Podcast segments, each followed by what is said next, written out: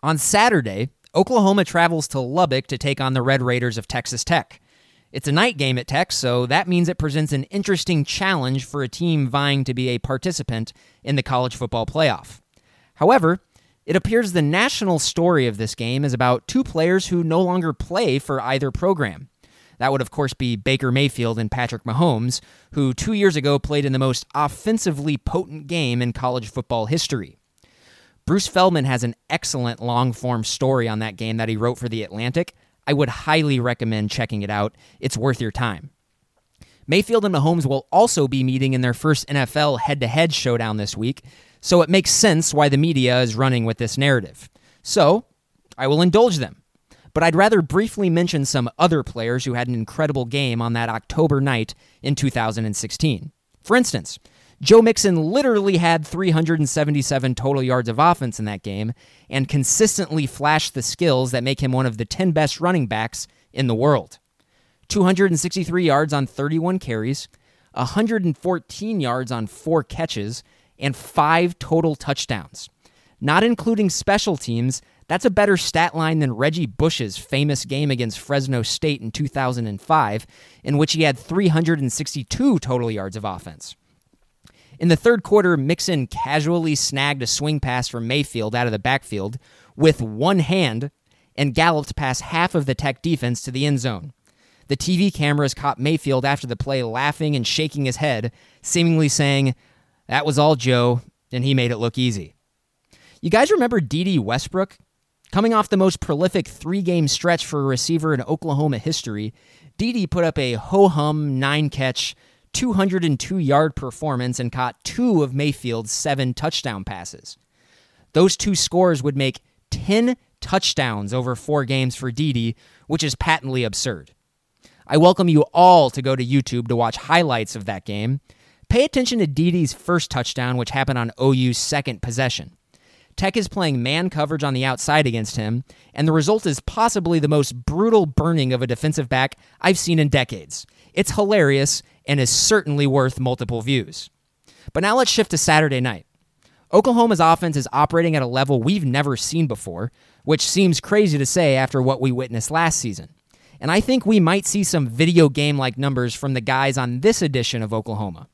When I watch Texas Tech's defense, I see a very aggressive unit that is capable of making plays they haven't been able to in the past, but also a unit that gives up an alarming amount of chunk plays. You know, Kyler Murray, CeeDee Lamb, Kennedy Brooks, Lee Morris, and a hopefully healthy Marquise Brown are looking to take advantage of a vulnerable Texas Tech defense. And of course, do not forget about the big guys up front. They're developing into a monster unit at the perfect time, like they seemingly do every November under Lincoln Riley. Let's hope if there's any mojo left over from that 2016 game, it stays solidly with the Crimson and Cream. I'm Grant Benson. It's Championship November, and this is West of Everest. Trying to stop the third and five. Mixon is left alone out of the backfield, and with a one handed reception, he stays on his feet and scores again. 43 yards. Magic Mixon. Joe Mixon welcomes us into the latest edition of West of Everest. His 43 yard touchdown catch a couple of years ago in Lubbock put the Sooners up 44 31 in the third quarter. OU famously went on to beat Texas Tech 66 to 59 in what we have described multiple times on this podcast as perhaps the worst football game ever played. But at least the Sooners won back on October 22nd, 2016. Hey, everybody, I'm Lee Benson. You heard Grant at the top with his opening take. Much about that game in 2016 against Texas Tech. I'll bring him back in a moment to touch on one of the bigger news stories of the week. The Browns fire Hue Jackson, and it seems like everybody in the media link Lincoln Riley to the Browns head coaching job. Then we'll jump into the matchup between Oklahoma and Texas Tech. This will undoubtedly be the most difficult test most difficult test of the season, excuse me, for the Sooners defense. We'll explain why that is. Plus, you probably heard all week that the, that the Texas Tech defense is much improved this year. Is that true? And does that mean Oklahoma's offense is in a bit of trouble come Saturday? Those topics and much more coming up in the show. But before we do all of that, let me thank everybody out there who's taken the time to leave a rating and or a review on iTunes. The ratings and reviews continue to pour in. We do prefer five-star ratings because we think this is a five-star caliber podcast. Yeah, I'm biased, but I do listen to a bunch of podcasts, and I think this is one of the better ones, especially podcasts about Oklahoma football, particularly. So if you've got a moment, feel free to give us that five star rating. And if you'd like to leave us a nice review, that'd be nice as well. You know, those reviews and ratings help us with the iTunes rankings. And also, if you subscribe to the podcast, that helps as well. Your feedback means a lot to us and it helps drive us to produce an even better product week to week. Also, we're on Facebook. Find the West of Everest Facebook page and give us a like to stay up to date with the show. I know we haven't done as many Facebook Live videos since the season started. That's because our schedule is different now with two shows per week, so we apologize for the inconvenience. I'm sure all of you on Facebook who like the show are missing those Facebook Live videos. I'm sure you all are. Those Facebook Lives are just more doable, I got to say, in the off season. So, as far as interacting with Grant and I, Facebook is still great for that. You can um, get on there, send us messages, send us comments on Facebook, and we'll get back to you as soon as possible. Twitter, I'm at Lee Benson News 9. Grant is at Grant Benson 25. And finally, email. Every once in a while, we'll get some pretty good emails still you can email the show west of Everest at gmail.com. All right, Grant, it's November. OU likes playing in November in recent years, and the Sooners have a pretty big one this Saturday. Yeah, I don't know. It's just with the uh, with the calendar turning over to November. I don't know, Lee. I'm I'm pretty fired up, and uh, I mean, just yeah, you and the rest of the Sooners. I know. I mean, they're they're playing well. Things are looking good right now. They seem to be in in you know fairly good position um, in, in the college football rankings, and yeah, I don't know. There's just ever since Lincoln Riley has stepped foot in Norman Lee, OU has been an absolute monster in the month of November. Haven't lost a game in November since Lincoln Riley's been on campus. That's incredible. That really is incredible. I heard about that earlier this week, and yeah, that uh, that's cool. Hey, they also they also haven't they also haven't lost a true road game since he showed up on campus either. So, and you know what? They also have not won a national championship. Grant. Yeah, I mean, we, we, we, we could just do this all show if we wanted to. the most important thing they have not won. Uh, all right. Let's talk briefly on Lincoln Riley and all this NFL talk. Hue Jackson, Todd Haley both fired on Monday. Seemingly every single talking head immediately mentioned Lincoln Riley should be the Browns' first phone call for this job. Now, Riley was asked about his interest in coaching in the NFL at his Monday press conference. It's a question that Riley knew was coming, and this was his answer. I always want to be truthful. Um, the truth is, for me, is I love Oklahoma. Uh, I love coaching here. I love college football. I certainly don't have that itch right now. I uh, don't know that I ever will, but I'm never going to be a guy that's going to stand up here and say, "No way, no how will any of these things ever happen." I, I, I don't know that, but I, I know right now I could care less about the NFL. We're trying to, we're trying to win this game and trying to make a run that we all think we have in us right now. Grant, Hue Jackson fired you just heard Lincoln Riley talking about his NFL interest. Your thoughts on this entire story? I mean, I think it would be a dereliction of duty on the part of the Browns front office if Lincoln Riley wasn't their first call. I mean, he's he's got to be. Why, why, wouldn't he be? Um, having that been said, I don't I don't think we have really any sort of reason to not take Lincoln Riley at his word as of right now. But I don't know. Things can always change. But um, and I know that was kind of the a topic so far this week, but I, I'm not particularly concerned. He seems like a guy who seems, you know, pretty happy where he is right now. You seemed a bit concerned a couple days ago when we were texting about it when it first came out. Yeah, it's called, you know, sitting back and reflecting on it. I, I don't think there's a whole lot to be worried about as of right now. Uh, I got a, a, little bit of a spiel on it. First off, though, I want to knock Lincoln Riley though for something because he, uh, you know, we, all we do is is praise him on the show, and why wouldn't we? He's uh He's an incredible offensive genius and so far been a very good head coach. And I'd like to think that he's somebody who painstakingly pays attention to detail because he has to be. But man, I could care less. It's I couldn't care less, coach. Come on, get it right. I couldn't care less I, about the job. I knew that's where you were going. That's so you're so lame.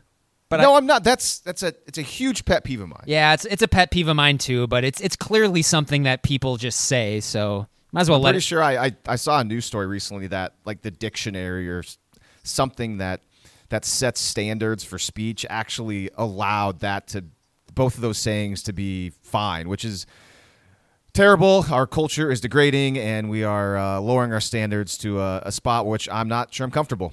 So, um, having said that, though, I, I don't. I'm like you. I don't think Oklahoma fans have anything to worry about right now when it comes to Lincoln Riley NFL. Notice how he immediately mentions in his answer that he always wants to be honest. Riley truly does want to be honest, I believe, when he speaks publicly. And I think that's an incredibly refreshing thing when it comes to not just a football coach, but just a, a, sports coach in general. You know, of course, there are topics within a matchup when he's talking about an opponent that he may not be entirely truthful about, but that's just gamesmanship, and it's expected every coach does stuff like that. You know, my stance on Riley NFL has been pretty clear for months, and it's something that I've said on this podcast before. If you're a listener that's that's listened to a lot of the episodes, you know, Lincoln Riley, he's only 35 years old. He loves college football, and he made that clear on Monday. He enjoys this age group of the kids. He likes that they're in a spot where you can kind of teach them and help them develop into into becoming strong men. And he also said that he enjoys the rivalries of college football back on Monday. Riley literally got his first head coaching job a year and change ago. He's one and a half years into being a head coach. So I think a part of being a good head coach is knowing what you don't know. And while I'm sure Riley is qualified at this point to be a head coach in the NFL, simply based on his talents coaching up offense. Uh, I think Riley also knows that he's young and he doesn't have any NFL experience. Now, think about all the college experience that Lincoln Riley has gotten, even being 35 years old. He'd been an assistant coach or a coordinator in college for 10 years before he got the OU head coaching job. That's incredible. So I think Riley is just is he's young enough to coach in college, have a ton of success in college, and then when he feels like he needs a bigger challenge, then he can jump to the NFL at still what would probably be a pretty young age. He's got a rare opportunity, and I've said this before, to dominate college football and then get a chance to dominate in the NFL. He's got plenty of time to master the college game, learn some more about what it takes to be a, a great head coach. Then eventually, I do think he'll want to go to the NFL. He's too much of a competitor not to. But right now, I believe him. He's not going anywhere. And the only thing I think that can potentially change that is if Oklahoma wins the national championship this season. I say that because I can't imagine Riley leaving Oklahoma before he brings another national title to the school. He just seems incredibly hungry for that, especially after how close the Sooners got a year ago, and then he he also tasted it, you know, a couple years ago in 2015 as well. So uh, that's my thoughts on Lincoln Riley. And Grant, I wonder if Riley has talked to Bob Stoops at all about how to handle all these NFL questions. Cleveland should uh, should hire Stoops. Seriously, they they should. I don't think I don't think Stoops wants to coach, man. No, I, I don't. I don't think he, come around. I think. I don't I think, think, he, really does is either. Just retired. I, I don't think he does either. But if I if I was John Dorsey, I'd give I'd give Stoops a call. Why not? Just a, just a, uh, just a chat. How's it going? Well, I mean, Feel just, Lincoln Riley. Just, I mean, to to throw a feeler out there. I don't know. I think I think Stoops would like it. He wouldn't have to recruit. Yeah, it's Cleveland though. I mean, I know he's an Ohio guy. That's so where he's. Probably, I mean, he's basically from yeah. Cleveland. So I saw a uh, I saw an interesting tweet this week. It was from Travis Haney, who was the beat reporter for the Oklahoman uh, for one year. I can't remember what season it was. I think it was either thirteen or fourteen. But he said uh, he said something on the lines of, "I was always told that the one NFL job Bob Stoops would leave for is Cleveland. He's a Browns fan. He grew up in Cleveland." Huh.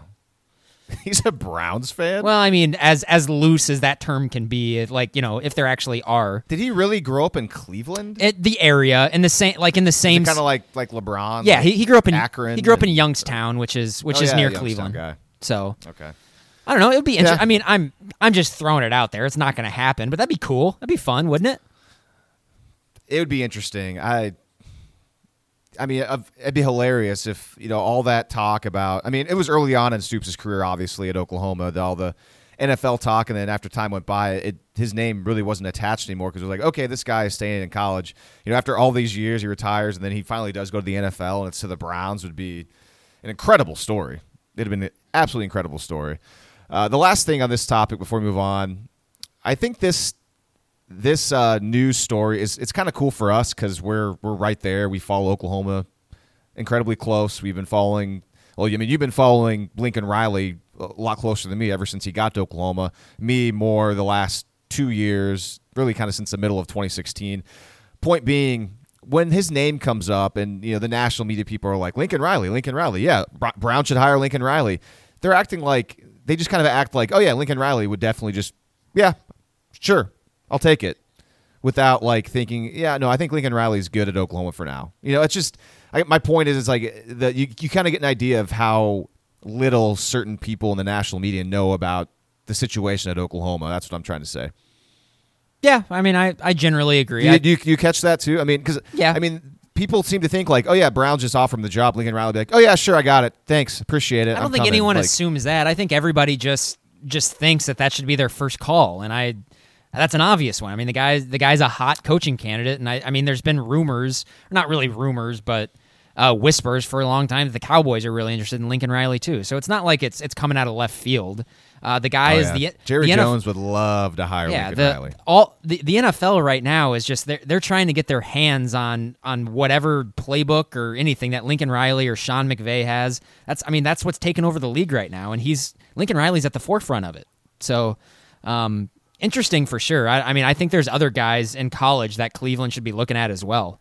Um, and, and I, I saw Mike Leach being floated. That's I mean that's more of a joke, but not really. But but kind of along those lines. I don't think that'd be a terrible idea to go along. And I, I think I think someone like um especially maybe as an offensive coordinator or I, I was about to say Kingsbury, but I mean that's not going to happen. But I've heard um, his name get brought up too, and I just think, what? Like, and people make the joke about, oh, him and Baker Mayfield don't get along. Like, Why are you even bringing up Cliff? Cliff's Kingsbury has mostly been kind of underachieving at Texas Tech up until this season. I think he's coaching. He's his, easily his best coaching job at Tech. Yeah, So, but I mean, the fact that he'd even be thought as an off like a an NFL coach is laughable to me. I'm just he's a he's he's just a great offensive mind. He's he's a really good offensive coordinator. And he knows what he's doing in that respect. Yeah. So and I And I mean it's, it's it's showing on film so far this year. Oh, for sure. Yeah, we're gonna we're gonna talk about that. I think um, I, I think Tech's offense is really clever. I think they call a lot of really clever plays. But we'll, we'll get into that. All right, so that's enough on on Lincoln Riley. I, again, it sounds. I just wanted to touch on it because that's a big news story of the week. So let's get into the matchup now.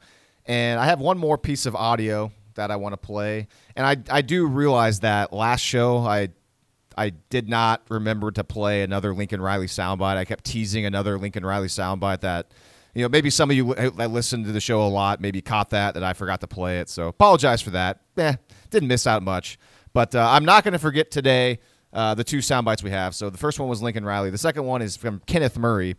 And it's just Kenneth Murray talking about the defense. And I have some comments after this soundbite, and I'll be curious to see uh, if Grant has any comments too. So here's Kenneth Murray. really confident. Obviously, when you have when you have a coach, coaching staff that um, are putting together the game plan the way that they're putting it together, um, and allowing us to be free, be simple, um, and just go out there and use our athleticism and just play ball. Um, you know, it gives us extreme confidence. You know, these last couple of weeks, um, we just been out there playing for each other, and I think that's where we're getting the most confidence from. Is that this guys on this defense and really on the team as a whole, we're all playing for each other. It's not offense, special teams, defense. It's, it's, it's the Oklahoma Sooners. And so we're all playing for each other. We're all out there giving giving everything we got for each other. And I think right now, like I said last week after the game, our brotherhood is at an all time high. So, Grant, I'm curious what your thoughts are when you hear that soundbite. I'm curious to see if if your thoughts are kind of similar to my first thought when I heard Kenneth Murray. I, it, sounds like a pretty general soundbite. I get that, but there's a point to this, so I just want to hear what your thoughts are. Yeah, my first thought was um, where he emphasized how they're how they have more of a simple approach and let them be athletes. Um, I feel like he would only say that if that has been if, if that's been a major theme in the locker room for the last you know week or two or something like that, or you know ever since Ruffin McNeill took over. I, I feel like you know especially I mean what Kenneth Murray's probably 19 years old. Um, you know, it, it's pretty hard to be savvy with the media like that, and I, I kind of think that, or at least that's what I take from it, um, is that he feels really confident in that in that game plan that they're putting out there, the the simple yet fast game plan. Um, Yeah, exactly. That's it, and that's uh, and that's just one soundbite. But when you talk to all the Oklahoma defensive players, uh, Curtis Bolton as well, Tre Norwood spoke a little bit this week. That's the theme. All of them bring up over and over again how simple it all is, and it really does make you think, man. Uh, Mike Stoops was, was putting something out there just way too complicated for these guys. It would seem, and it showed on the field.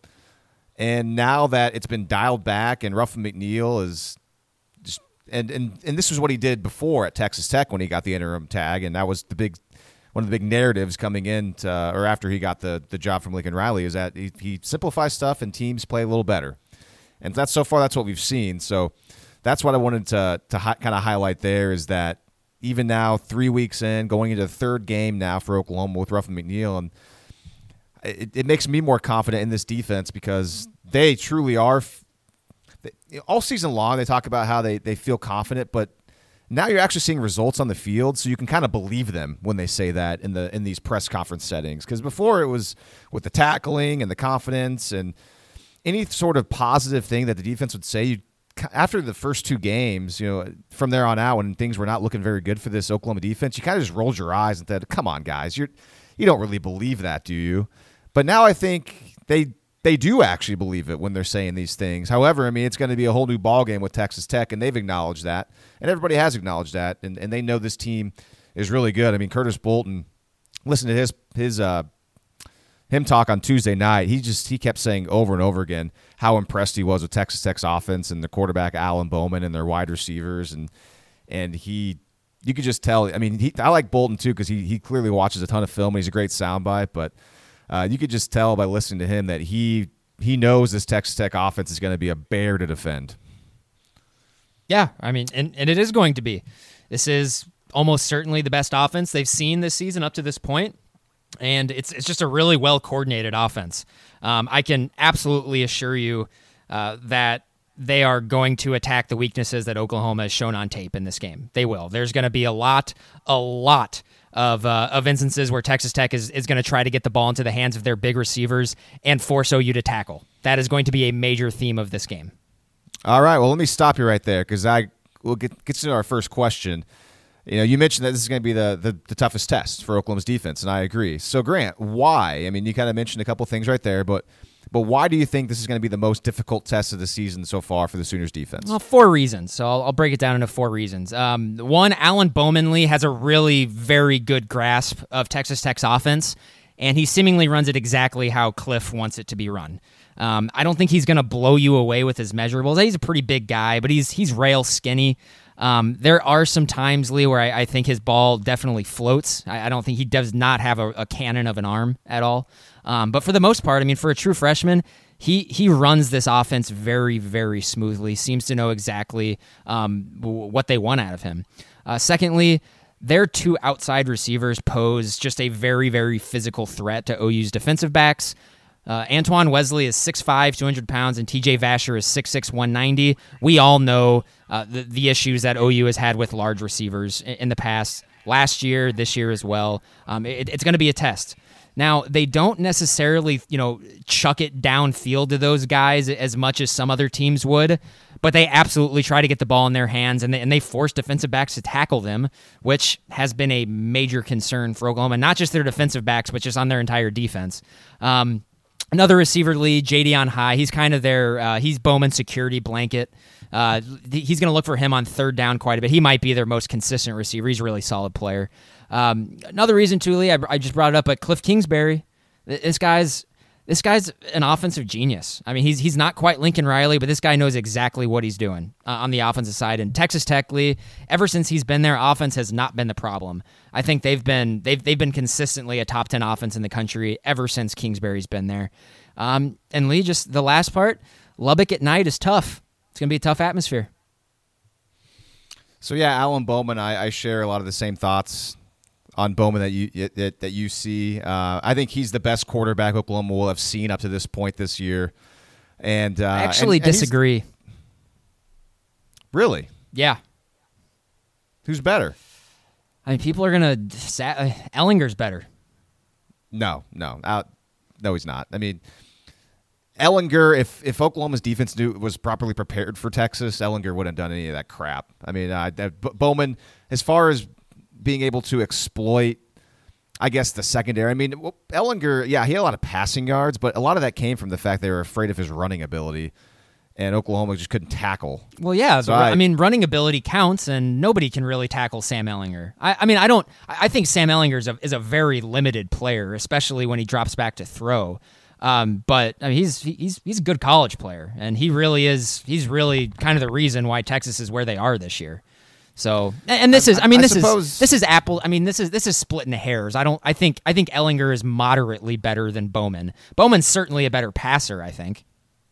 Yeah, I guess I'm I'm kind of making this uh I'm making this argument based based on an asterisk. Like I I think that if this current defensive setup was in place for the Texas game, I think Oklahoma's defense would have probably handled Ehlinger and Texas offense pretty pretty well because that offense is very limited. And if Mike Stoops is still coordinating this defense and going into this Texas Tech game, I would be pretty confident that Alan Bowman and Tech would, would easily put up 50 or more. And because of the way he runs this offense, he and he's got Cliff Kings, Kingsbury to think for that uh, to thank for that. Uh, again, because his arm is not particularly great. Uh, I thought his arm actually kind of looked above average against Oklahoma State, but a week later against Virginia, uh, West against West Virginia, I thought his arm looked significantly weaker. And I, I saw that on tape too. He tends to float some passes. Uh, but yeah, I mean, when he's been healthy, he's had a nice, nice season, really nice season. And it's because he's a he's good at anticipating throws. He's a timing and rhythm thrower, which is what this offense seems to scheme up for him. And I think uh, you know, watching on tape, he likes to get rid of the football pretty quickly. Uh, but I do think Oklahoma will have some opportunities to rush the passer in this game, especially if the Sooners can get Bowman and Tech behind schedule. It seems like if the first read isn't there for Bowman, he tends to kind of hang on to the football a little bit. And he's not a statue out there. He's a little bit athleticism, but he's not really known for his mobility. Not very many rush yards at all. I think he might be negative in rush yards. So he's not a guy that looks to run. He can, like I said, but but he's not really much of a mobile guy. So I think Oklahoma will have, will have some chances to get after him a little bit, depending on how the game goes. Uh, and then yeah, Wesley and then uh, Vash are the two receivers. They look pretty good on tape, but yeah, they're not burners by any stretch of the imagination.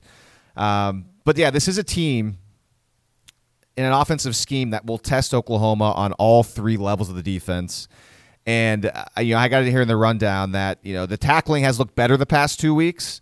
This game we'll truly see if the tackling has gotten better because Texas Tech will have the ability and we'll be able to get players in space. I think, and we'll be able to see if Oklahoma's improved at rallying to the football and getting people to the ground.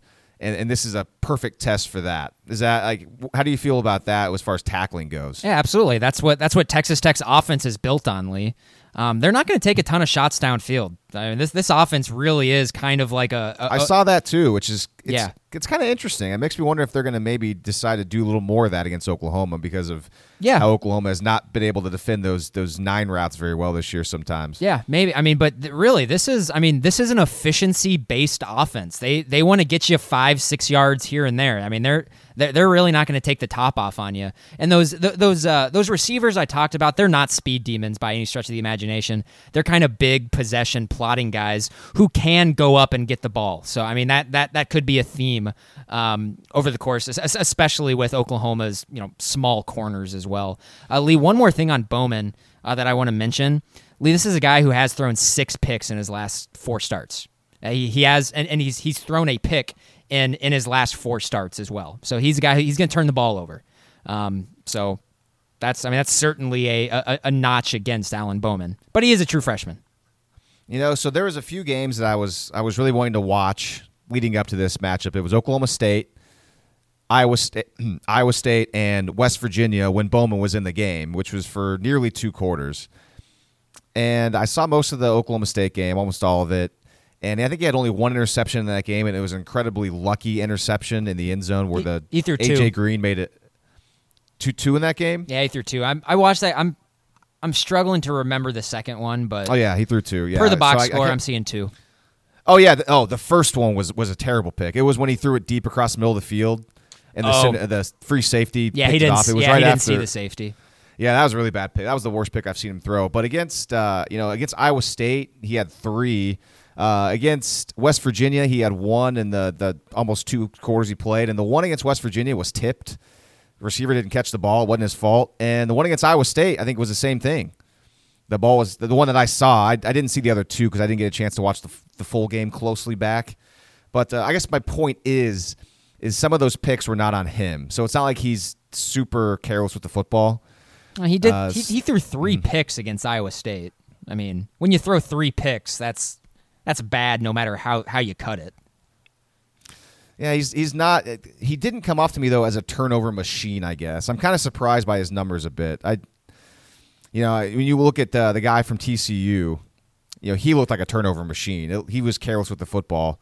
Lee, I, I think Bowman Alan, not quite as much. I think Alan Bowman looks like your typical Mike Leach air raid quarterback that you saw in the 2000s at Texas Tech. I think that that is basically him.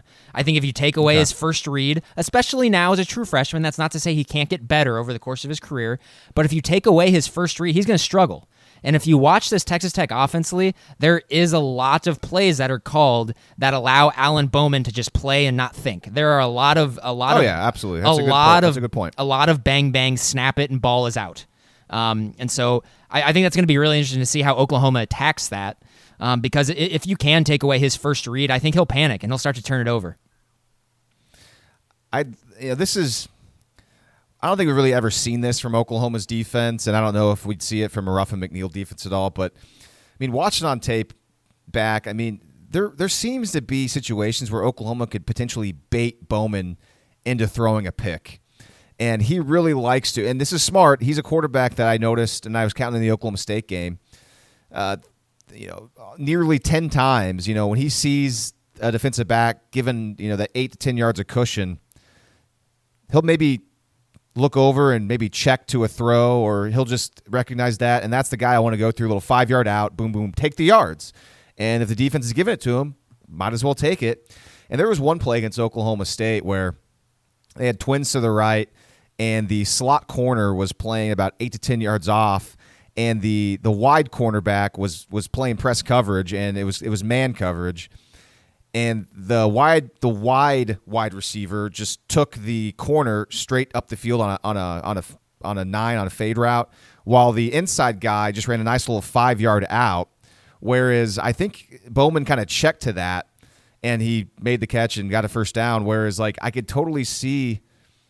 I mean, you, have to get lucky maybe, but you could almost call a play where you're on purpose playing press up on that outside receiver and you're you're playing off on the other other guy and you bait Bowman into wanting to throw a little out route there, in the corner, if it's Parnell Motley or Norwood or Tre Brown, comes off his man and just steps right in front and picks it and takes it to the house for a touchdown. I mean, that could, I saw that on tape, and it didn't, it's not like it happened over and over and over again. So it, this wasn't a thing. So it would be a risky move maybe, but man, that would be a cool thing if Oklahoma could could bait Bowman into making a bad throw and getting getting a pick. Yeah, that's not crazy, Lee. I mean, that's that's something that good defensive coordinators recognize for sure. Um, Lee, I did. I, I just noticed. I, am looking at at Bowman's game log right now, and I just um, I had mentioned a couple minutes ago that um, it surprised us that Texas Tech is not particularly explosive. They really don't try to push the ball down the field in the passing game that much. Lee, I want to mm-hmm. go through Bowman's last four starts. I'm just going to tell you his longest completion um, in those four starts 32 yards, 40 yards, 37, and 31 yards. I, I, I think, you know, if if that's if Texas Tech's longest completion of this game is kind of in that range, are we're going to feel pretty good about this game, right? Yeah, yeah, because he uh, you know he had a 58 yard long against a terrible, terrible Houston defense, and a game they won.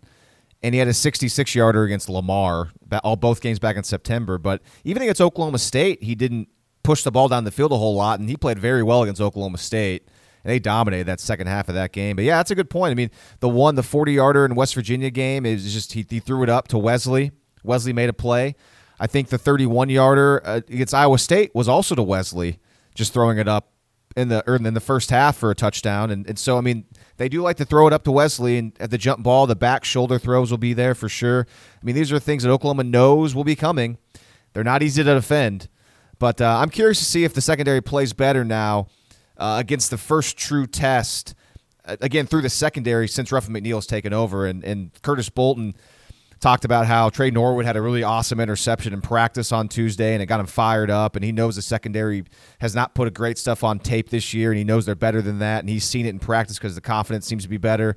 And so, it, th- again, this will be the first real test through the air for the secondary since Ruffin McNeill has been the defensive coordinator. A non-confused and a, a simpler defense for Oklahoma secondary. I'm curious to see if maybe maybe they can finally start forcing some turnovers. A short memory for the DBs in this game, Lee, I think is going to be absolutely uh, huge. Texas Tech is going to make some plays in this game. I mean, they're just going to. This is a good offense, and they practice too, so they're going to make some plays.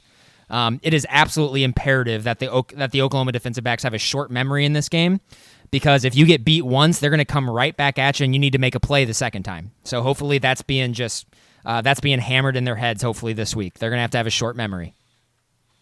Real quick, you know, what about Texas Tech's ability to run the football? Because I think I said on my la- on the last podcast that Tech can, from what I've seen, Tech can run the ball pretty well.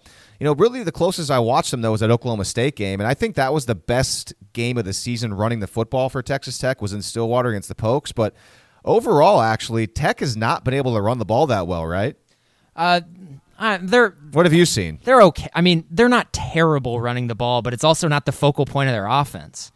So Yeah, I I mean, mean, they, they they throw the ball to like a complementary piece yeah they, almost. they throw the ball Lee on the margins a lot in an attempt to open up lanes in the run game. That's really what it's about. They're going to try to throw to loosen you up in the run game, and you know they're they're rarely going to run Lee unless they feel they have a numbers advantage. I, I noticed that especially against against Oklahoma State and against Oklahoma State. It's not. I mean, a, a lot of those running advantages, uh, especially against a team like Oklahoma State, are going to turn into bigger chunk runs because of just how aggressive they are. Um, so I mean, you know, th- they're not they're not insanely explosively in the run game. Per S and P, they're 95th in explosiveness in the run game. Um, Texas Tech's run game, Lee, I think is a, is a classic Tech run game. They're probably going to do it a little more than Mike Leach used to, uh, but it's it's simply there to keep you honest. Okay. Um, let's see. How about this? We were talking about the secondary a moment ago. Buki, uh, his status is up in the air. Lincoln Riley was asked about Buki on Monday, and let's see. He said there was nothing new to report on Buki. Granted, again, this was Monday.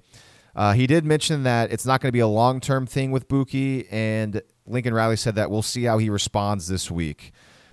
Uh, I mean, obviously, Oklahoma would like to have Buki in the lineup, but Grant, if, if he can't go, I mean, what does that mean? Does that mean we're going to see a lot more Justin Broyles? I mean, do we do we see a little bit more? You know, I, we didn't talk about this last podcast. Do we see a little bit more Delarrin Turner Yell? Because I don't even think he saw the field against Kansas State. Yeah, he did. I mean, Yeah, he did. did he? Yeah, he was out there. I saw him a few Okay, I times.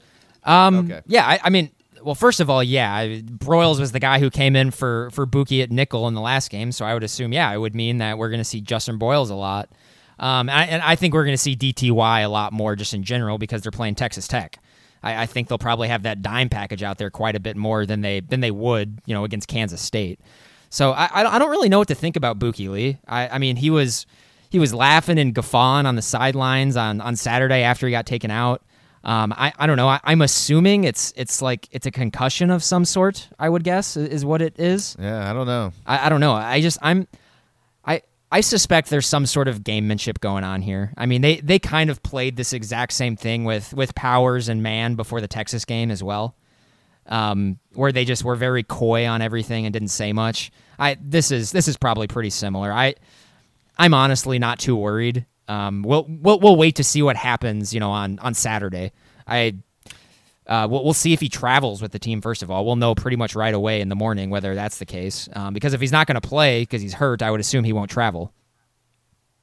Yeah, another thing too. I mean, last week, early on in the week, there wasn't a whole lot of updates on Trey Sermon, and there was actually more of an update on Marquise Brown, and Sermon looked to be just fine, and it was Marquise Brown who still looked seemed to be a little bit hobbled uh, against uh, against Kansas State. So yeah, I, I I tend to think that Buki will be fine and, and he'll be good to play. So it, it would it would be nice to have him out there, considering that you know both you and I tend to think that his strong his strongest asset is his ability to cover guys and now that he's being asked to do that do that a little bit more as a nickel back player i think this is a great opportunity for him to potentially make some plays Yeah, I think I think Buki's really important in this game because, like I said, uh, with Ja'Deion High, they're they're kind of their third down security blanket.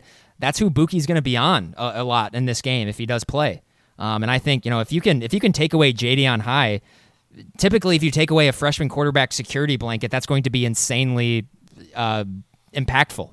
So uh, if Buki can't go in this game, I think that is that, that's that's a pretty big hit because um, you know Broyles I, I think is, is a guy that I like, but he's he's certainly been pretty inconsistent this year. did you see anything on tape from texas tech's offense that leads you to believe that oklahoma's defense may have an advantage anywhere on the field. Uh, we've we've kind of talked a lot about it. My my notes here are just that they're not particularly explosive, um, which means they're forced to be really efficient down the field. And, and a lot of the times, you know, if you can if you can put some athletes on the field and, and maybe get a little bit aggressive, you can force them into mistakes. The longer they're on the field. Other than that, I, I already mentioned that that Bowman kind of has a has a bit of a noodle arm sometimes when he's trying to throw it across the hashes. Um, and you know, I mean, they they turn it over, like we mentioned. They're minus one in turnover margin this year. Yeah, for me, uh, and I know that Texas Tech doesn't doesn't run the ball all that well, but I think this, you know, the, the secondary is going to get a lot of the highlights because it's you know it's passing attack, and when you pass a lot, you got to defend the pass well, and the secondary comes up a bunch. But this could be a defensive line game for Oklahoma. I think Oklahoma's defensive line is better than Texas Tech's offensive line, and if Oklahoma's defensive, especially now, I mean, I wouldn't say that if uh, if they were still doing their old three four two gap play, but now that they have the four down linemen, I think they have the they have the ability to control Texas Tech's offensive line and and control the run game whenever Texas Tech wants to you know run the ball to complement the, the passing game. If they can get Texas Tech behind the chains and off schedule a bit and making it so obvious they're going to throw, which I think is possible, then that can in turn allow some guys to rush the passer a little bit more, which would, would make Alan Bowman have to hold on to the football more. So I think it all starts with the defensive line, and I think Oklahoma might have a slight advantage there in the trenches in this game. What do you think about that? I think they have an advantage in that regard when Tech is trying to run the ball. I'm not so sure um, if that's the case when Tech is trying to trying to throw the ball. I, okay. I, I envision OU having trouble getting getting at Alan Bowman in this game without bringing pressure. So a couple of things that we haven't directly touched on, and, and you've mentioned that you like this offense a lot from Texas Tech, and you think it's very clever. I think is the word you used, and and I agree. I, I wrote down in my notes watching tape deception. Uh, this is a team that's similar to Oklahoma in a lot of ways. I mean, watch their plays. Sometimes they'll have run action on one side of the play, have a screen pass on the other side of the play. Like some principles pretty similar to Lincoln Riley. Uh, eye discipline in this game is going to be imperative for the linebackers and also obviously the secondary. They're going to. It almost seems like whichever way you see the play going, almost don't believe it and think it's going to go a different way. Because there's a lot of instances where they they they want to show something going one way, and then have the ball go the other way. And whether it's an RPO or it's a end around or you know they really like they really like to use those misdirection pop passes with wide receivers motioning across the formation pre snap. I mean, and they'll mix in some handoffs too to the running back. So, again, eye discipline will be incredibly important and reading your keys in this one, even though I maybe even the keys might not be helpful because they do like to show a lot of pass blocking looks when they're going to run it, and vice versa. More so the the run block looks when they're going to throw the ball because of the RPOs. So that's that's what makes this Texas Tech offense a, a, another part of it so difficult to defend. I think. Yeah, I think. Did you, did, yeah, did you see that a lot on tape when you yeah, watching as well. That, that's actually a lot where my comments come from, especially what they do with uh, with misdirection and those those motion pop passes. Lee, there were some. I mean, there's some plays going back and watching their tape where I, I have to watch the play four or five times to see like to see where they're where they're going with the ball. I mean, I can see who has the ball, but it's so quick. You can you can't even really see Bowman doing the little pop pass because they hide it so well.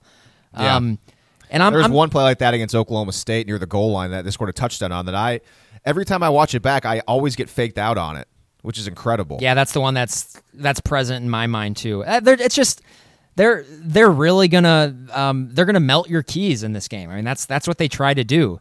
And so, um, I mean, this this isn't this is an offense that I true a, a true freshman Kenneth Murray. I, I, would be just terrified to face this offense because, um, and still, I mean, they're they're really going to put him on an island in this game. I think they're really going to try to confuse him a lot in this game. I think Lee, I think we're going to see a lot of that misdirection stuff out of the backfield. Yeah, I mean that's that's their mo. I mean, there was one other play I saw against, um, I believe West Virginia. It's either West Virginia or actually Oklahoma State and they were in 20 personnel. That's the thing. Like they actually like to use two running backs a decent amount of time, which is kind of surprising for a Texas Tech team. You think they split it out, go empty a lot, four wide receivers? No, I mean they they'll utilize two running backs and they'll go three by one, and they'll overload the formation on one side, and they'll have Bowman kind of like play action and look like he's going to throw a, a fade to the right with all the people over there but then all he's doing is setting up a backside little post and go to like Antoine Wesley away from the play, and it's almost indefensible because you get Wesley running a post, and then the leverage there for the cornerback is on the inside, and then all of a sudden he runs a go or a, he runs it back the other way, and it's just like you have no chance if the throw's good. So yeah, I mean, there's a lot of creativity in this offense, and and I guess as we continue to praise the offense, I think it gets to that'll transition nicely into the next question I have for you as we get to the end of talking about the Texas Tech defense, which we've gone pretty long on this. Grant, give me a number where if Texas Tech scores under that number in points for the game, it's a success for OU, and then if Tech scores over that number, it's considered a disappointment. 31 points, Lee, is the number that I will set. I was going to say 30, but 31 makes makes sense fine. Well, 31 just makes more football sense. I mean, 30, like who, whoever scores 30 like exactly know. 30 in a game. uh, maybe they're going to miss an extra point. Yeah, I think that's a good number because I was looking at their their game log and Texas Tech has scored uh, 30 or more points pretty much in every single game except for the TCU game and they won it, but Bowman didn't play. So throw that game out.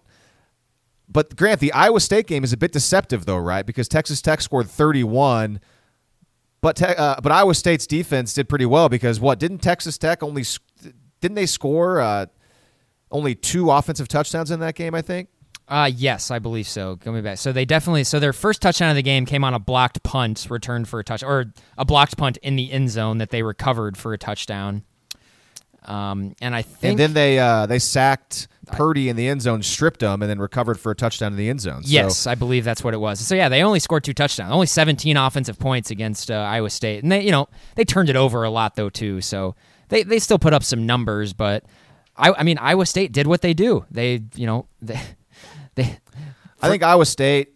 I think it, it needs to be said, Grant. I, I think Iowa State might have the best defense now in the Big Twelve. I, I think it is. I, I I don't know if I don't like Texas's defense that much anymore. I know I'm kind of going off of the one game against Oklahoma State where it didn't look good. You know, maybe it'll come back and just dominate West Virginia, and I'll look stupid. But it's certainly I don't. I, it's not anywhere near as good as it was last year. It's certainly the most consistent. I, I think Iowa State's defense.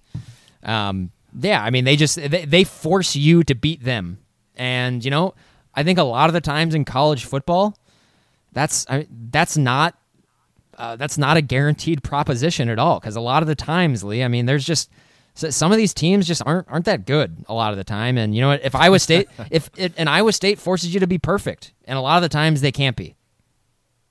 So yeah, Iowa State's defense only allowed two offensive touchdowns against Texas Tech, and that was in Ames. So, you know what? If Oklahoma can hold Texas Tech in Lubbock to let's say double that, if they can hold Texas Tech to just four touchdowns, offensively, I think that's that's a pretty successful night.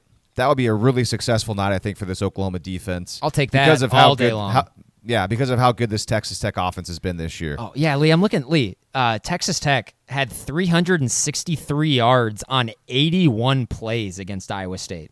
Iowa State defended them very well. That's the weird thing about Tech too, is that they actually control the clock quite a bit. I think they're one of the best teams in the country in time of possession. Whereas uh, in in a weird way though too, not a weird way, but just since Ruffin McNeill's taken over, Oklahoma defense has only been seeing plays plays per game in the 50s, whereas before when they were facing the Baylors and the Texases and the Armies, I mean they were seeing 70 to 80. They were saying at least 80 plays a game. So I mean Texas Tech wants to run a lot of plays. So we'll see if if Oklahoma can can limit them and actually get them a little out of their comfort zone, which would be a which would be incredible. Yeah, uh, Texas Tech's not an insanely you know tempo team. They're they're 37th in the country in pace. Um, comparatively, OU is 95th, which I mean, if you've been following them, I don't think that's uh, that's a surprise at all. OU is not a tempo offense at all anymore. They're they're I think they're very they're um, they take their they do it when they need to. Yeah, they do. They it's it's always there, but they are not a, a default hurry up offense whatsoever anymore. So um, it'll be it'll be interesting for sure. I mean, yeah, this is this is a game where Lee, if I mean, if if OU is only on the field, you know, again for 55, 60, 65 plays, I think that's that's probably going to be a positive for Oklahoma if that's the case. Yeah, because I don't think Texas Tech has had many games like that, if, if any, this year, where they were on the field for that few plays. All right, let's transition over to the Oklahoma offense and the Texas Tech defense, that matchup. And Grant, I've heard all week that Texas Tech's defense is better. And you all out there, the listeners, may remember a narrative coming into the college football season was that Tech's defense was going to be pretty good this year. In fact, three players on Tech's defense made the preseason All Big 12 team, which, uh, if I remember correctly, Grant, you and I just scoffed at that. Uh, so heading into Week 10 of college football, Grant, here's a question for you: Is Texas Tech's defense better? Uh, yeah, it's it's it's better, but I think you know context is important here. It's it's gone from terrible to merely not good. So, um, on a yards per play basis, they're exactly where they were at the end of last year. And so yeah, so here's where here's where they've improved, Lee. And this is so they are they're 79th, Lee, in defensive S and P. Um, comparatively, Kansas State, Lee was 80th going into the game last week. Um, oh, goody. Yep. So here we go. Uh, Texas Tech and Kansas State are kind of polar opposites in how they defend you. Lee, if you, if you recall, Kansas State was a team on defense that was not very efficient. They allowed a lot of successful plays. I think they were like 120th in the country in that. Well, comparatively, Texas Tech is 49th in the country in that. They only allow a successful play 39.5% of the time. Lee, but Texas Tech, very much like Oklahoma's defense of last year, gives up an insane just bevy of explosive plays, which is just the last thing that you want going against this Oklahoma team. Which is exactly what we saw.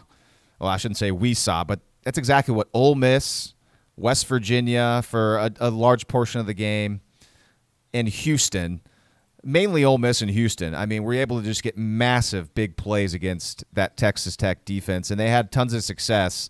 Uh, I guess to answer the question I posed to you, is the Tech defense better? The answer is yes, but really not by a whole lot. And it to me, it looks kind of the same. And it's a defense that really likes to just be aggressive, and and good offenses take advantage of it. As as you mentioned, uh, your point you just made a moment ago is that it's a bad combination for a defense that's playing against Oklahoma. And uh, you know the, the the one team I think this year with an above average offense that pretty much struggled for the most part against Texas Tech was Oklahoma State. And so the question is, you know, what can we learn from these games, if anything? You know, how and I don't I think there's not a whole lot you can take from it. For me, watching the Oklahoma State game, it was it was a lot of Taylor Taylor Cornelius is a is a limited thrower, and Oklahoma State's offense is incredibly simple. It's out route to Taylor Taylor Tylan Wallace, come back to Tylan Wallace. At that point, it was uh, every once in a while another out to Jalen McCleskey, handed off to Justice Hill. Not enough, by the way, I'll add, and not a whole lot of things that makes you think. To where Texas Tech was able to kind of pin their ears back a little bit and send a little bit of pressure, and also the offensive line for Oklahoma State, not very good. And so Tech's defensive linemen were able to get after Cornelius with only four down linemen sometimes. And I saw some creative blitzes too. Texas Tech will blitz very creatively where they'll they'll send pressure from places you're not expecting it, which is is interesting. But I guess to answer my, my my own question is I'm not sure there's a whole lot we can learn from these games. If Oklahoma just goes out there and runs their offense the way they have been, Oklahoma should run the should, should run the ball well, should be able to throw the ball pretty well. Texas Tech shouldn't be able to slow this offense down any more than Kansas State did. I mean, I guess they they have the advantage of being at home, which certainly helps. But man, I same thing it's that we've kind of had on, a lot of these podcasts previewing games is if Oklahoma just does what they've been doing, it, it shouldn't be a problem. What is that? Was that what you're seeing? Yeah, I mean, for the most part, this is not. This defense is not. It's not a good defense, uh, and I, I think a lot of people are gonna are to fool themselves into thinking maybe it is by listening to people say that it's better. It is better, but I mean, we, we the context is really important here. So, uh, I mean, going through a lot of their peripheral numbers, there's just not not a whole lot of stuff that they do incredibly well. Um, I, I, suppose pass defense S and P Lee, they're 43rd in the country, um, in that. But you know when you when you factor in explosiveness in the passing game, they they jump to 87th in the country there. Um, they're a complete non-factor to sack the quarterback, just not not at all a factor. They're 112th in the country in, in sacking the quarterback. Um, And Lee, but Lee, I mean, when you uh, when you go to passing downs, though, so basically, you know, second and long, third and long, they jump to 82nd in the country against the pass and 122nd in explosiveness. So, I mean, this is a team that I'm assuming by looking at these numbers, they probably are are able to uh, to bait you into some bad throws or make some plays because they're probably pretty aggressive in the secondary. But man, I I look at these numbers and I just I can't help but think any sort of competent passing game is going to pick these guys apart. All right, so let's see. Uh, one other, just a couple couple other points. You've already mentioned that they are pretty aggressive. Uh, you will see the cornerbacks up closer to the line of scrimmage, I think, than you, would expect. Uh, and again, they've got the ability to throw some creative some some creative blitzes. Um, the question I had for you though, Grant, is you know when you watch Tech on tape and you know that Tech's a big offensive team and they score some points and they, they move the ball. Is Texas Tech's strategy on defense basically what you've been clamoring for from Oklahoma through the last two and a half years of Mike Stoops? Because hey, you know, just go go all out, be aggressive, and just if you give up a big play, who cares? Because the OU offense is so good. I mean, is that what you kind of see from Tech? Yeah, exactly. I mean, like but the difference would be though is that Oklahoma seemingly would have better players than Tech, so maybe it would work out more for Oklahoma if they would have if they would have tried it. Yeah, that's that's the rub yeah. there. And you know, I mean, I, I, I still think Texas Tech is they they have a talent problem on defense. Uh, their middle linebacker is a good player, Dakota Allen. He's I think he's the guy who stands out the most on tape when you watch him. He's a good player. Um, everywhere else uh, on that defense, um, I, I just this is the best. This is the best offense in college football, and uh, they're they're just not going to have a whole lot of trouble with Texas Tech's defense. Lincoln Riley talking about the offensive line on Monday. He said the offensive line is starting to play closer to what we thought they were capable of before the season began, and he did he did mention Creed Humphrey. Uh, he that Creed has solidified the center position, and also Cody Ford at tackle. He mentioned that that's been a success. So, Lincoln Riley, uh, we talked about him telling the truth at the start of the show. Those are truthful statements and it's just good to hear him him saying that. I mean, uh, one of our listeners who brought up Creed Humphrey in the offensive line a, a, week or two ago. I mean, he was right on it. I mean, Creed Humphrey has has solidified the center position, and in turn has made that offense has helped that offensive line get to a, a spot where it was not at early in the year. Um, let's see. Anything else on the on this matchup? Again, we're going to go real short on this because it's just Oklahoma's offense is so good, and and this isn't the LSU or Alabama defense. I mean, this is a, a defense Oklahoma should be able to exploit. Anything else in this matchup before we get to what we want to see happen? Uh, nothing other than that. I mean, this is a this is a really fun game. I I think I going to Texas Tech and playing at night is can be scary, but it's cool, man. It, I mean, this is a game I am jacked for this game. Um, Texas Tech's a good team. This is this is a good team, um, and I, am I'm, I'm just really really interested to see how OU is going to react to this test on the road. Um, I don't know. We'll I'll, I'll I'll let you know here in the next couple minutes what I think is going to happen, but um, it's it's going to be interesting for sure. What a, just it, it's a it's a fun scene. I, I just I really like this stuff, um, and just and going back to that 2016 game too.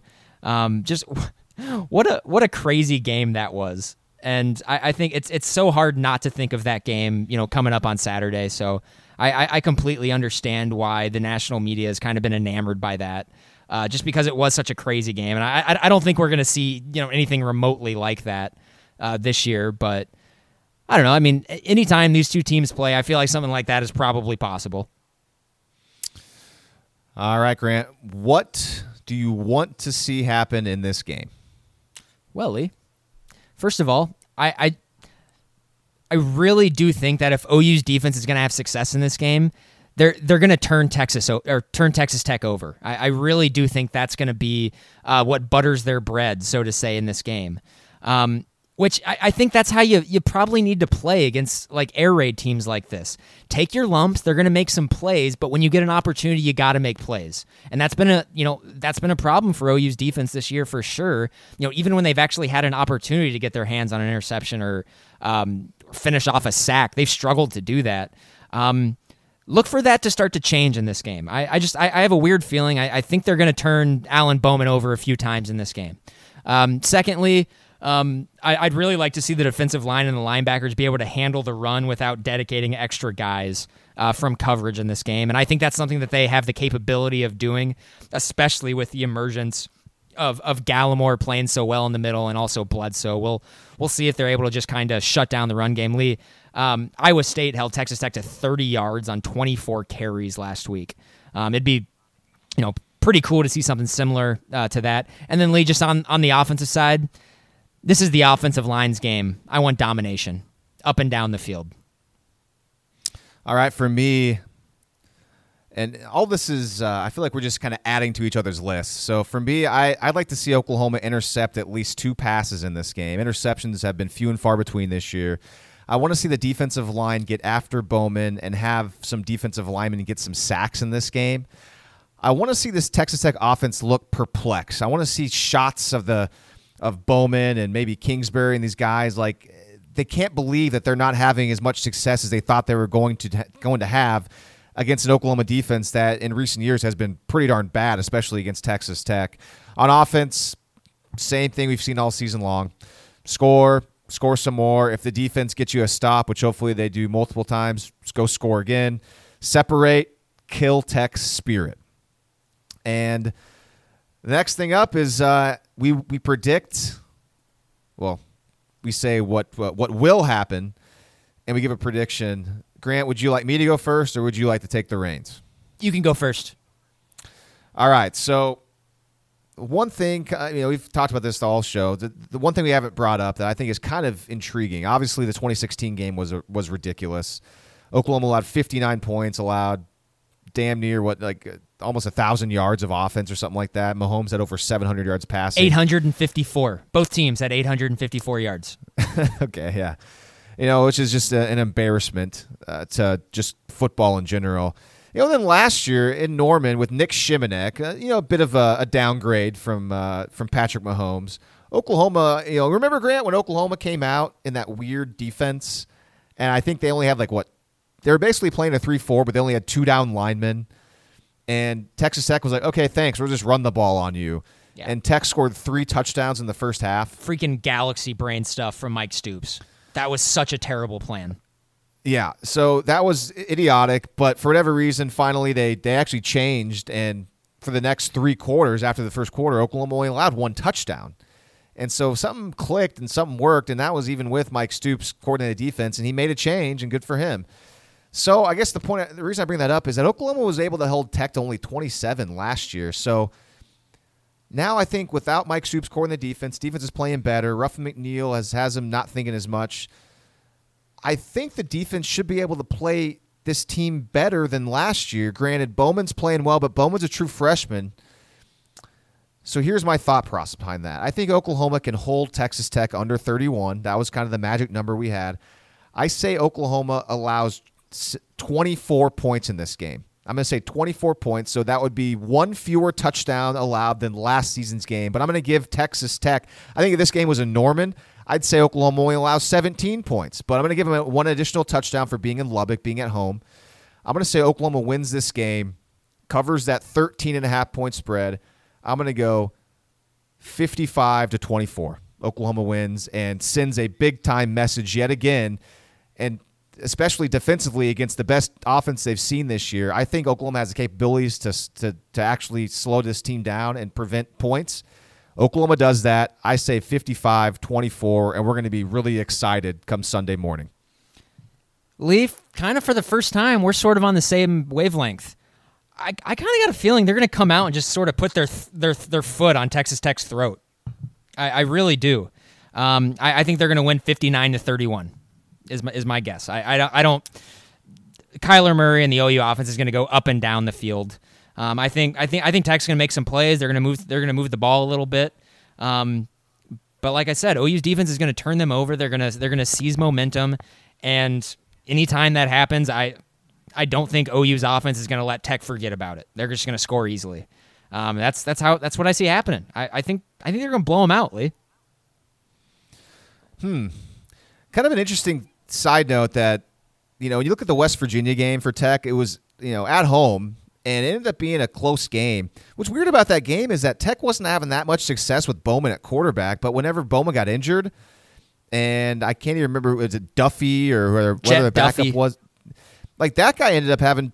Eh, his numbers aren't that great, but whatever. I mean, whatever he did, I mean, Texas Tech came back and made that a game, and West Virginia had to hold on. So he can run, got- and that's what West Yeah. Virginia particularly struggles with, which is why and, I'm and not. West- and they weren't yeah. prepared for it. Yeah. Yeah, which is why I'm not insanely concerned about that Morgantown game because I think OU is gonna is gonna be able to run the ball right down their throats. But uh, Yeah, the reason I brought that up is because people might be people might be thinking, well, you know, who else has Tech played this year at home that's good? It's like, well, West Virginia's pretty good, and they they only lost to them by eight points, but they didn't have their quarterback for more than half the game. So I mean, it's not like Tech hasn't been battle tested. Tech has. Tech's played some good teams. Going on the road at Iowa State's tough, tough environment. I mean, they were in the game. They they lost, but uh, anyways, yeah. So I mean, Grant, you and I are clearly high on OU. Um, one, I guess, one cautionary point to end it on before we move on to the rest of the show. And I thought of this today whenever I heard Curtis Bolton and Ruff McNeill talking. You know, it was after two games early in the year, the first two games, Oklahoma's defense was looking pretty good. We were feeling pretty confident. But it was that third game against Iowa State where we kind of started thinking, uh oh, something might be happening here. It may not be as good as we thought. Okay, so now we're two games through the Ruffin McNeill era. Pretty good, pretty confident. Actually, the game two was better than game one, which the UCLA game was definitely not better than the FAU game. So at least there there was improvement from TCU to Kansas State. So that's good. Game three now. Are we going to be disappointed? That's that's a little bit of concerning. Uh, a bit of a concern for me there, though, is especially against the best offense Oklahoma's I think seen this year. Some uh, let's go to listener comments. So before uh, earlier in the day, I posted on Facebook just to uh, listeners out there to you know what is something you're confident will happen when Oklahoma plays Tech, and what is your biggest concern for the game? So we have a few comments. I'll go through now. Benjamin says, "I'm pretty sure Oklahoma's offense is going to shove Tech around on Saturday. I think Kyler and all the weapons he has at his disposal is going to be too much for them to handle." And then Benjamin goes with, I'm still not too confident in the Oklahoma defense. Yes, Oklahoma's dominated the past two games against poorly performing offenses, but Tech is going to be the first real test we face since Ruffin McNeill took over. Two points that are incredibly reasonable, and I think Benjamin is uh, on par, and I, I'm definitely more confident, I think, in the, the, the defense than Benjamin is, but it makes 100% sense for him to not be that confident because we we have been let down over and over again for the past few years when it comes to Oklahoma's defense. Your thoughts on Benjamin's thoughts? Uh, his thoughts are, are pretty much pretty much in line with mine. Um, I think you certainly have a little more confidence in the defense than I do. Um, I, I, I think Tech is still going to make some plays. I'm just I, I think they're going to make some mistakes as well. Yeah, I Um, think they're going to make some plays. I mean, uh, it's it's too good of an offense to not make plays. So I, I mean, I there's there's going to be some moments in this game where I think OU fans are are upset at the defense, most likely. Okay. Next comment from Facebook. Steve says he's confident that we will score points, confident Oklahoma will score points, and bucketfuls of points. um, all right, so oh, I, I haven't even read this yet, so this is gonna I like this comment from Steve. He says, side note, my car battery died west of Everest on Monday. Literally in that Wilkinson parking lot. Hopefully that doesn't mean anything, just a factoid. Wow. I love that. I mean, I don't love that your car battery died, but I love that you referenced west of Everest. And that's something that we haven't even mentioned once on this podcast. We've never actually talked about the name of the podcast, Grant, which I you know, you know what it tells me? It tells me that we've never been asked about it by fans and by listeners. It tells me that the listeners of the show are smart and they're true Oklahoma fans and they understand where the, where the name came from and they didn't need an explanation for it. Are you sure we've never talked about it? I don't think we have. I don't remember ever going over why our podcast is called West of Everest until until now. And I guess, well, Steve basically brought it up in, in Facebook, and it's because Oklahoma they have the Everest Training Center, and the stadium is located west of Everest. Well, There it is. there you go. So hopefully your car battery is now back and alive, Steve, and hopefully it is not a bad omen for OU Texas Tech. That would be tragic. Lastly, Chase says his uh he just says this is not the 2016 game which he's happy about. I really don't think I can handle something like that again. Nobody should ever have to handle something like that again, Chase. That was that was such a weird game though because I obviously it was almost sickening to watch. But I, I honestly during that game never really thought that they were going to lose or had any sort of because I, I, I just knew Texas Tech had had literally no prayer of stopping Oklahoma in that game. Um, yeah, I will yeah. as far as I, and, and I, I went back I, I went back and watched the highlights of that game Um, that game was more uh, more impressive for Pat Mahomes than it was for Baker Mayfield. Um, there was there there were just guys all over the field for OU making Tech look terrible. So you know I that that Texas Tech defense from 2016 was just atrocious. So so bad. Oh, okay. Let's go to the rest of the show. We got the Big 12 games of the week we'll talk about quickly. Then we'll cross them off. Then we'll, uh, if you're listening to our our podcast and thinking, hey, why haven't we talked about the college football playoff rankings yet? Uh, we'll, we'll touch on it. The reason why we haven't talked about it is because I honestly I don't think it's that big of a deal right now. We'll, we'll see if Grant's got different thoughts. And then finally, we'll make our picks against the spread. So first off, Big 12 games this week. Iowa State's at Kansas. And so Grant, here we go. So last week TCU was at Kansas, and TCU was a 14 point favorite, and Kansas won straight up, outright. Now we got Iowa State, a much better team right now than TCU, going to Lawrence, and Iowa State's favored by 14 and a half. So just a half point more than TCU was. I mean, is this too easy? Iowa State minus 14 and a half? That's easy money, my- baby. That is easy money. And I know Isn't that a bizarre line though? Because why wouldn't Iowa State be favored by hell by three touchdowns in this game? I, this is Because of- people would take Kansas that easily because tw- plus twenty one after Kansas just won a game. I don't know, maybe. one of the rare moments where I'm really questioning Vegas's wisdom on this one. I, I, I mean, this. I feel like this spread should be almost a touchdown bigger, or at least I mean, at this- least 20 and a half. For those who aren't really into sports betting and gambling, what this line is essentially saying is that Vegas thinks, you know, one week later, Vegas is basically saying TCU, or no, I'll put it this way. They're saying Iowa State is just one half point better than TCU. Like, what?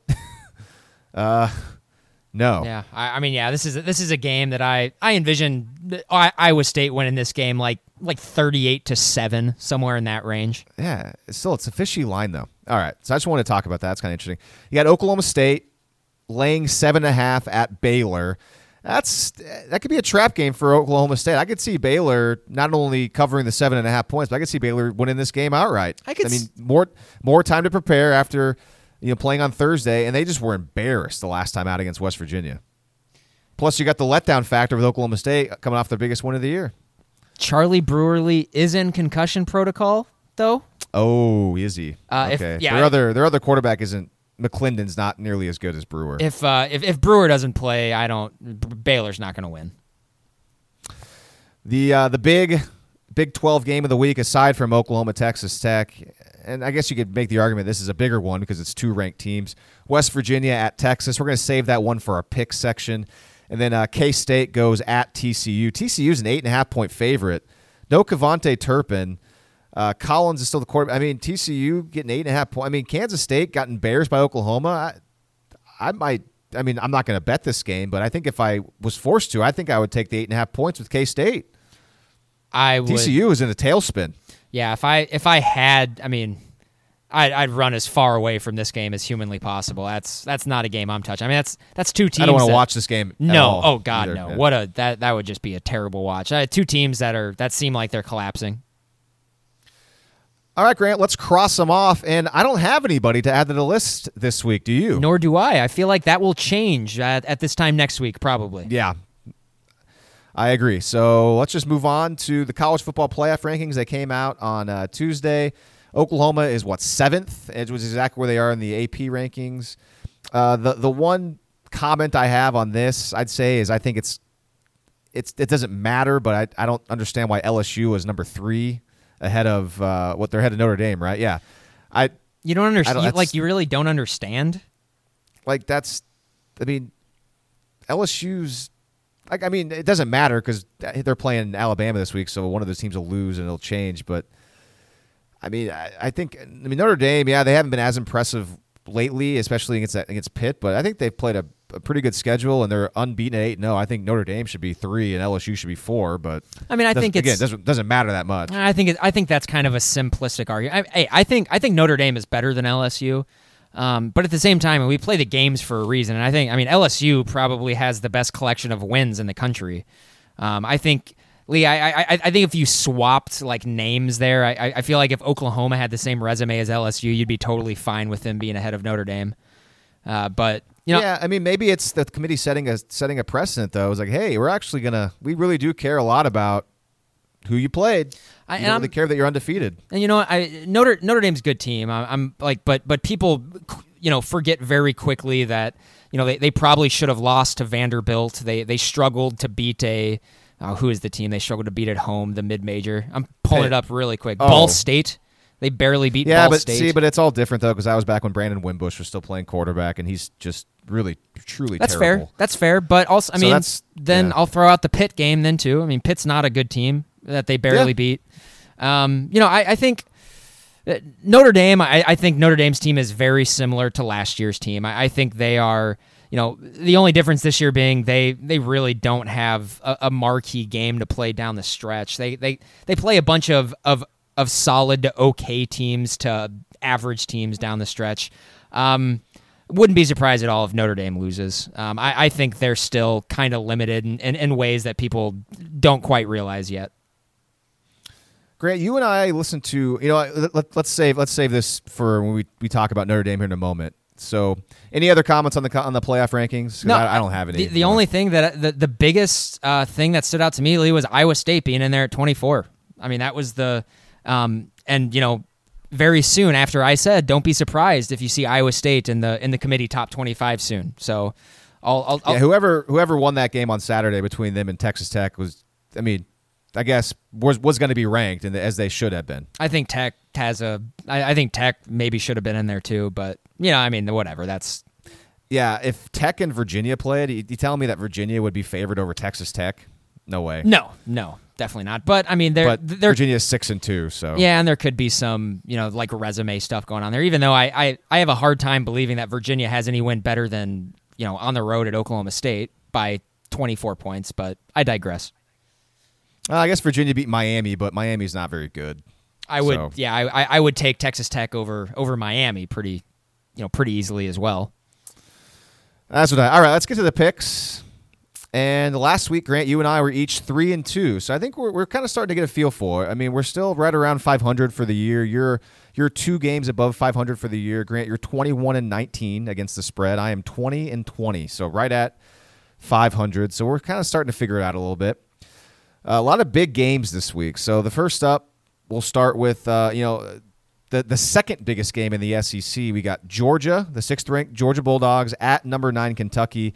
Georgia minus nine in this game, Grant, and I like Georgia. What about you?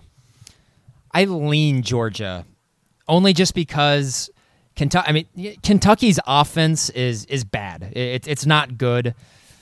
But you know they they really do try to get the run game going, and Georgia Lee has really struggled to defend the run this year. They they have they really have not been able to replace Roquan Smith. Um, so I, I could envision a scenario where Kentucky is able to move the chains a little bit um, get their get their really excellent defense on the field. You know, Georgia's I, I, think along the offensive line they've been a little suspect this year as well. Um, you know, at Kentucky, you know, anything could happen, but I mean Georgia just has such a huge talent advantage. And so I, I, I lean them, but I, I can easily see a scenario where, where Kentucky wins this game or covers at least. All right, so here's my handicap of the game, and I think after I get get done with this handicap, you're gonna change and you're gonna say, "Oh yeah, I like Georgia." Here's why I like Georgia, Grant. Georgia, their biggest game of the year today. I, okay, put this way: I, I like teams that like I, I, go like over the schedule. Have they been tested? All right. So early on in the year, they they went to they went to South Carolina, beat the crap out of South Carolina. Turns out South Carolina's damn, they're not that great. Their next kind of big test was Missouri at Missouri, and they kind of. I'm talking about Georgia. They kind of putzed around a little bit. Ended up beating Missouri by two touchdowns wasn't all that impressive, but Missouri, let's be honest, Missouri's not that great either. When Drew Lock plays against real teams, he's not very good. So up to that point, they hadn't really played anybody, in my opinion, that was that great. Finally, though, they go to LSU. They go to LSU on the road, and I know the final score was probably a little bit worse than it really was, but LSU controlled that game, and they got they got thumped. And it was like, all right, well, we're Georgia. We got a little bit of a, a wake up call there on the road, and one of the, the toughest places to play in the country. Saw a really good defense. All right, let's figure this out. Very next game, I, they had a bye. They play a Florida team. Florida's offense is not that great. Very good defense though. Neutral site location, and I mean I know they it was it was close for three quarters, but they pulled away. They beat Florida pretty good. Okay, now they they're like, all right, we beat Florida. Florida's pretty good team. Now we're confident. Now they got to go on the road again. This time to Kentucky, at Kentucky. After they've already experienced at LSU, one of the most difficult places to play, playing at Kentucky is not going to be overwhelming whatsoever. You got a Kentucky team that's got a good defense. That's their strength. But a Kentucky team that hasn't played an offense anywhere near as good as Georgia's offense, and that, the best offense Kentucky's played was Texas A&M. And granted, that was in College Station. Texas A&M's got a good offense, and Kentucky played okay in that game and got the win. They, they beat Texas A&M twenty to four. Oh no, I'm sorry, no, they, they lost. They lost in overtime. They lost. My, oh, they lost that game. Well, even better. And wow, my handicap even better. That was the only game Kentucky's lost this year on the road. They only managed 14 points. A&M scored 20. I think Georgia's probably got a better offense to some extent. You know, more experienced quarterback than uh, than A&M. Even though you, played last year too. You think they have a better offense? Of course, they have a better offense than A&M. Like well, considerably. No, A&M's offense is good though. A&M's offense is good. It's been struggling recently though. Uh, so anyway, so you got back. To, so you got Georgia against uh, you know a pretty good offense. Kentucky's never se- has not seen an offense. The best offense compared to this is A and M, and they lost that game. So it's probably a better offense in Georgia, who's kind of starting to play a little bit better. And on the flip side, you got Kentucky, who's got an okay defense, and their offense is atrocious. I mean, Georgia's defense is finally going to face a team that's incredibly one dimensional that runs the ball. And you mentioned they don't run the ball very well, or they don't stop the run very well, but Kentucky cannot throw the football. So Georgia will load up, take that away from them. And then the capper of why I like Georgia. Did you see the way Kentucky celebrated their win over Missouri last week? It was like they won the SEC title. They had like they were like crowd surfing Mark Stoops in the locker room. Like you're gonna you're gonna celebrate that much over a win over kind of like an average Missouri team.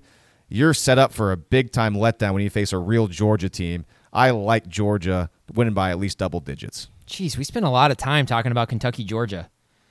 Well, it's because I was listening to this podcast, same one you may have listened to, and they were they were trying to make a case for Kentucky, and I wish I was in there on the podcast with them because I would have made a I would have made that case for Georgia. And They would have all been like, "Oh yeah, that's a that's a pretty good handicap," and they would have felt dumb. Lee, per uh, per S and P, Kentucky's offense is worse than than Kansas State's.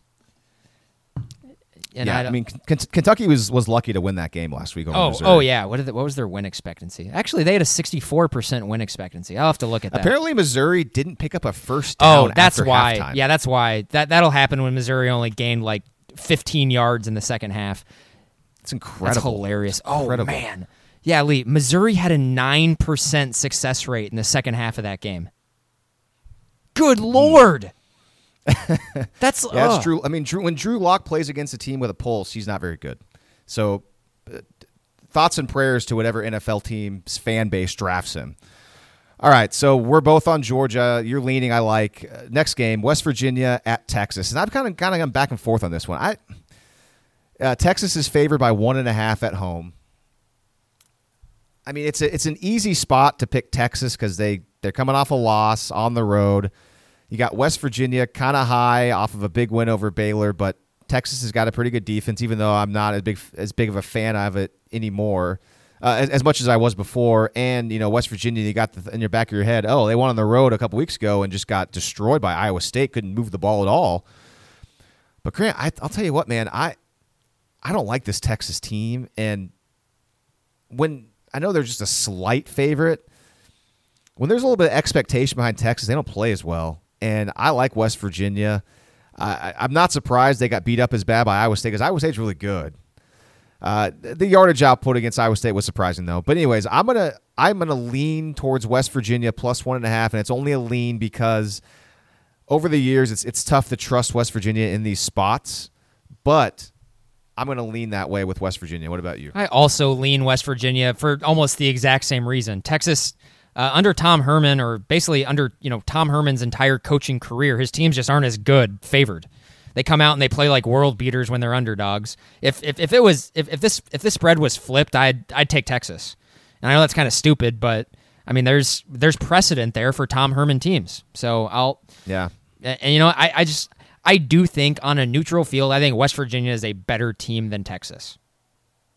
and that's what uh, that's what the line's saying. I mean, if you know you get three points for home field, they're basically saying that West Virginia is one and a half points better right now than than Texas. So, um, what was I going to say? I, what are your thoughts? Is this uh you know after last week's loss to Oklahoma State, Texas is basically I mean they're done. They can't make the college football playoff now. It uh, yeah, what do they have to play for?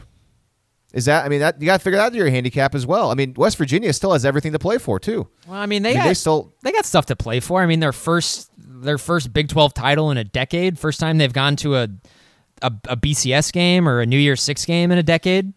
That's I mean that's a lot to play yeah, for. like yeah, I base everything off of national. I know it's guess, super so- easy so for you to say not the best that when handicap. that's I mean that's that's kind of an every year occurrence for OU. That's pretty easy to say, but I mean they they got they got plenty to play for. They can still win a Big 12 title.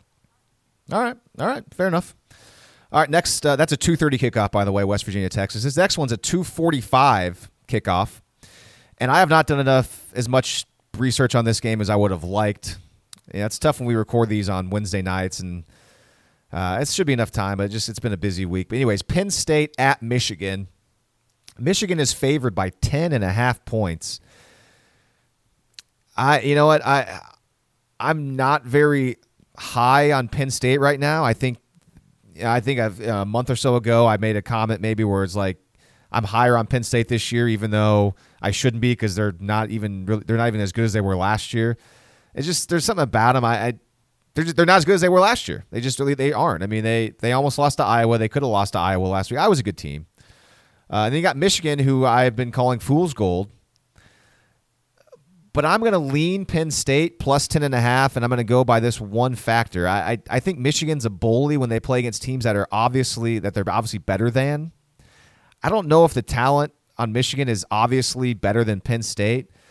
And I just I think Penn State's defense, you know, being underdogs by 10 and a half points, I think their the defense is going to be able to to control Michigan's offense a good amount because I I don't like Michigan's offense. I just don't. I like their their defense a lot, uh, but this is going to be the best offense that Michigan's defense has faced. So I'll, I'll bank on that as well. I don't know. I think Michigan's probably going to win this game, but uh, I it's too many points to swallow with Michigan and their limited offense. So I'm going to take I'm going to lean Penn State plus 10 and a half.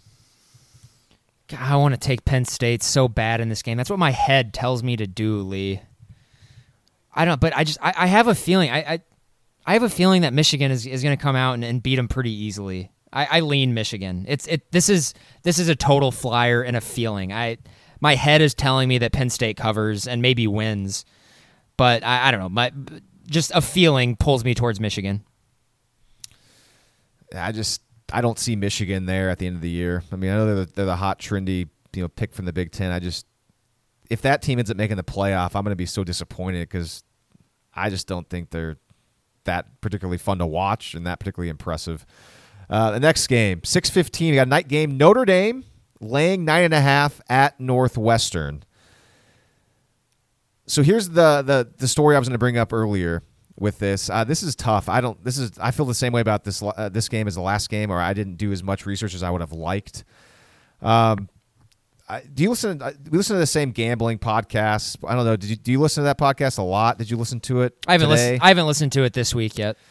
So everyone on this podcast, college football podcast, they have a bet, and one of the guys, basically, uh, like three or three of the guys are on on one side of the bet, one guy's on the other side of the bet. Basically, it's if Notre Dame loses a game, will they make the playoff? And three guys are on the side of yes, they will make the playoff, and they're that's like the underdog side, like they're getting you know plus four hundred. And then there's one guy that's like, no, they're not going to make the playoff, which that's the favorite side. I think I think there's no I, I shouldn't say no chance, but I think it's it's almost zero percent chance if Notre Dame loses a game, Grant, they're making the playoff. So I'm just gonna get your your take on that because like all the guys that are like on the side of if Notre Dame loses, uh, they'll make the playoff. They're all excited about their bet, which I think that they're crazy. I think if if Notre Dame loses, they're not gonna make the playoff. What do you think? I mean, it depends what what happens, you know, throughout the rest of the season with other teams. So, I mean, I, I, I think they'll certainly be at a disadvantage, you know, going up against one-loss conference champions. We'll see. I don't know. I, I mean, I think that is going to be. I outside of that win against Michigan, they they really don't have a ton of incredibly impressive wins. They've just kind of played a lot of just middle of the road teams this year that happen to be in the Power Five. You know, I I, I don't know. It's I, we, I we're gonna have to see how the rest of the season plays out. I I, I think that it's likely. I, I think a one loss Big Ten champ and and a one or a one loss Big Twelve champ would likely be ahead of them in the pecking order, but I, would like to see how everything plays out. We just don't know yet. Um, but gosh, what a what a conservative answer. What, what, how question. am I supposed to? How am I supposed what to answer What a nuanced that? and reason and reason to answer. Because otherwise, otherwise it's just a freaking. I just think it's they just have a shot a in the significant dark. disadvantage without having that that conference title game to play for. I think that, that having one fewer game, that's why they need to go unbeaten. And plus, again, their schedule is it's it's good. It's not great. So, and especially at this point in the year, any game they lose I guess Syracuse is ranked now, so I mean that wouldn't be a terrible loss based on rankings. But I, I'd say like any game they lose from now on, now on out's not that like that good of a loss because USC's down. Northwestern, I, I, know they're playing this week. Northwestern's playing a little better, but Northwestern ain't that great. And then uh, who's the other team they play? I'm blanking on whoever else they play. No, I have uh, their I had their schedule pulled oh. Florida here. State, who is an absolute joke. So wait, they play Florida State. Yeah. Are you sure about that? Yeah, after Northwestern. Uh, oh, they do. Interesting. Yeah, Florida State's terrible. Yeah, they're bad. Everybody, everybody, just real quick, everybody that was like on FSU plus 16 or plus 17 last week and like say, oh, FSU's going to give Clemson a closer game than people think, you're idiots. You are absolute idiots. If you'd watched Clemson la- at all since basically the week or two before and you watched Florida State, like that was easily going to be a blowout. And I'm just mad that I didn't have a chance to put my money where my mouth was on that one. Goodness gracious! All right, so anyways, uh, we're going too long. Uh, Grant, I I'm going to lean Northwestern. They're playing well right now. Uh, Notre Dame was on the road last week. Another road game this week. That's tough. Uh, for whatever reason, Northwestern again seems to be playing okay. They played Michigan pretty tough. I'm I don't particularly think Northwestern's that great, but nine and a half points. Uh, Notre Dame is nine and a half point favorite, so Northwestern's getting nine and a half points at home. I'll I'll take Northwestern, but I'm going to lean that way. I'm not that confident. What about you, Lee? I like Northwestern in this game, and it really. I, I don't think Northwestern is particularly good. In fact, I think they're they're probably closer to below average than good. But I, there's there's something about them this year where they're just they kind of play everybody close. They do have a I mean they, they have a solid defense. It's not good by any stretch of the imagination, but they can get off the field, and they've just had a propensity of playing people close uh, this year. Lee, this is Ian Book's first legitimate road night start, and that's significant. Um, and I think I, I'm not I'm not confident in saying Northwestern is going to win this game, but I think it's definitely going to be close. And I think it's going to come down that's to the wire. That's not true, by the way. That he he had a he had a road night start at Vatech and played really well. Oh, you know, I totally forgot about that game. It's, yeah, you know why? Because Vatech is not very good. Yeah, good on you. Tur- that's tur- that's a good pull. It, it turns out Vatech's not very good, which we should have known when they lost to Old Dominion. Like goodness. You know, they weren't they, they weren't great on offense in that game against Virginia Tech though. Only a forty percent success rate.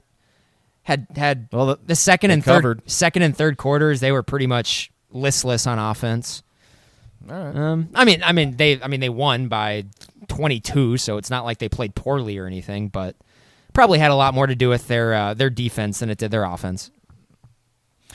And finally, the biggest game of the week: Alabama at LSU. Alabama is laying 15 points. The last I checked.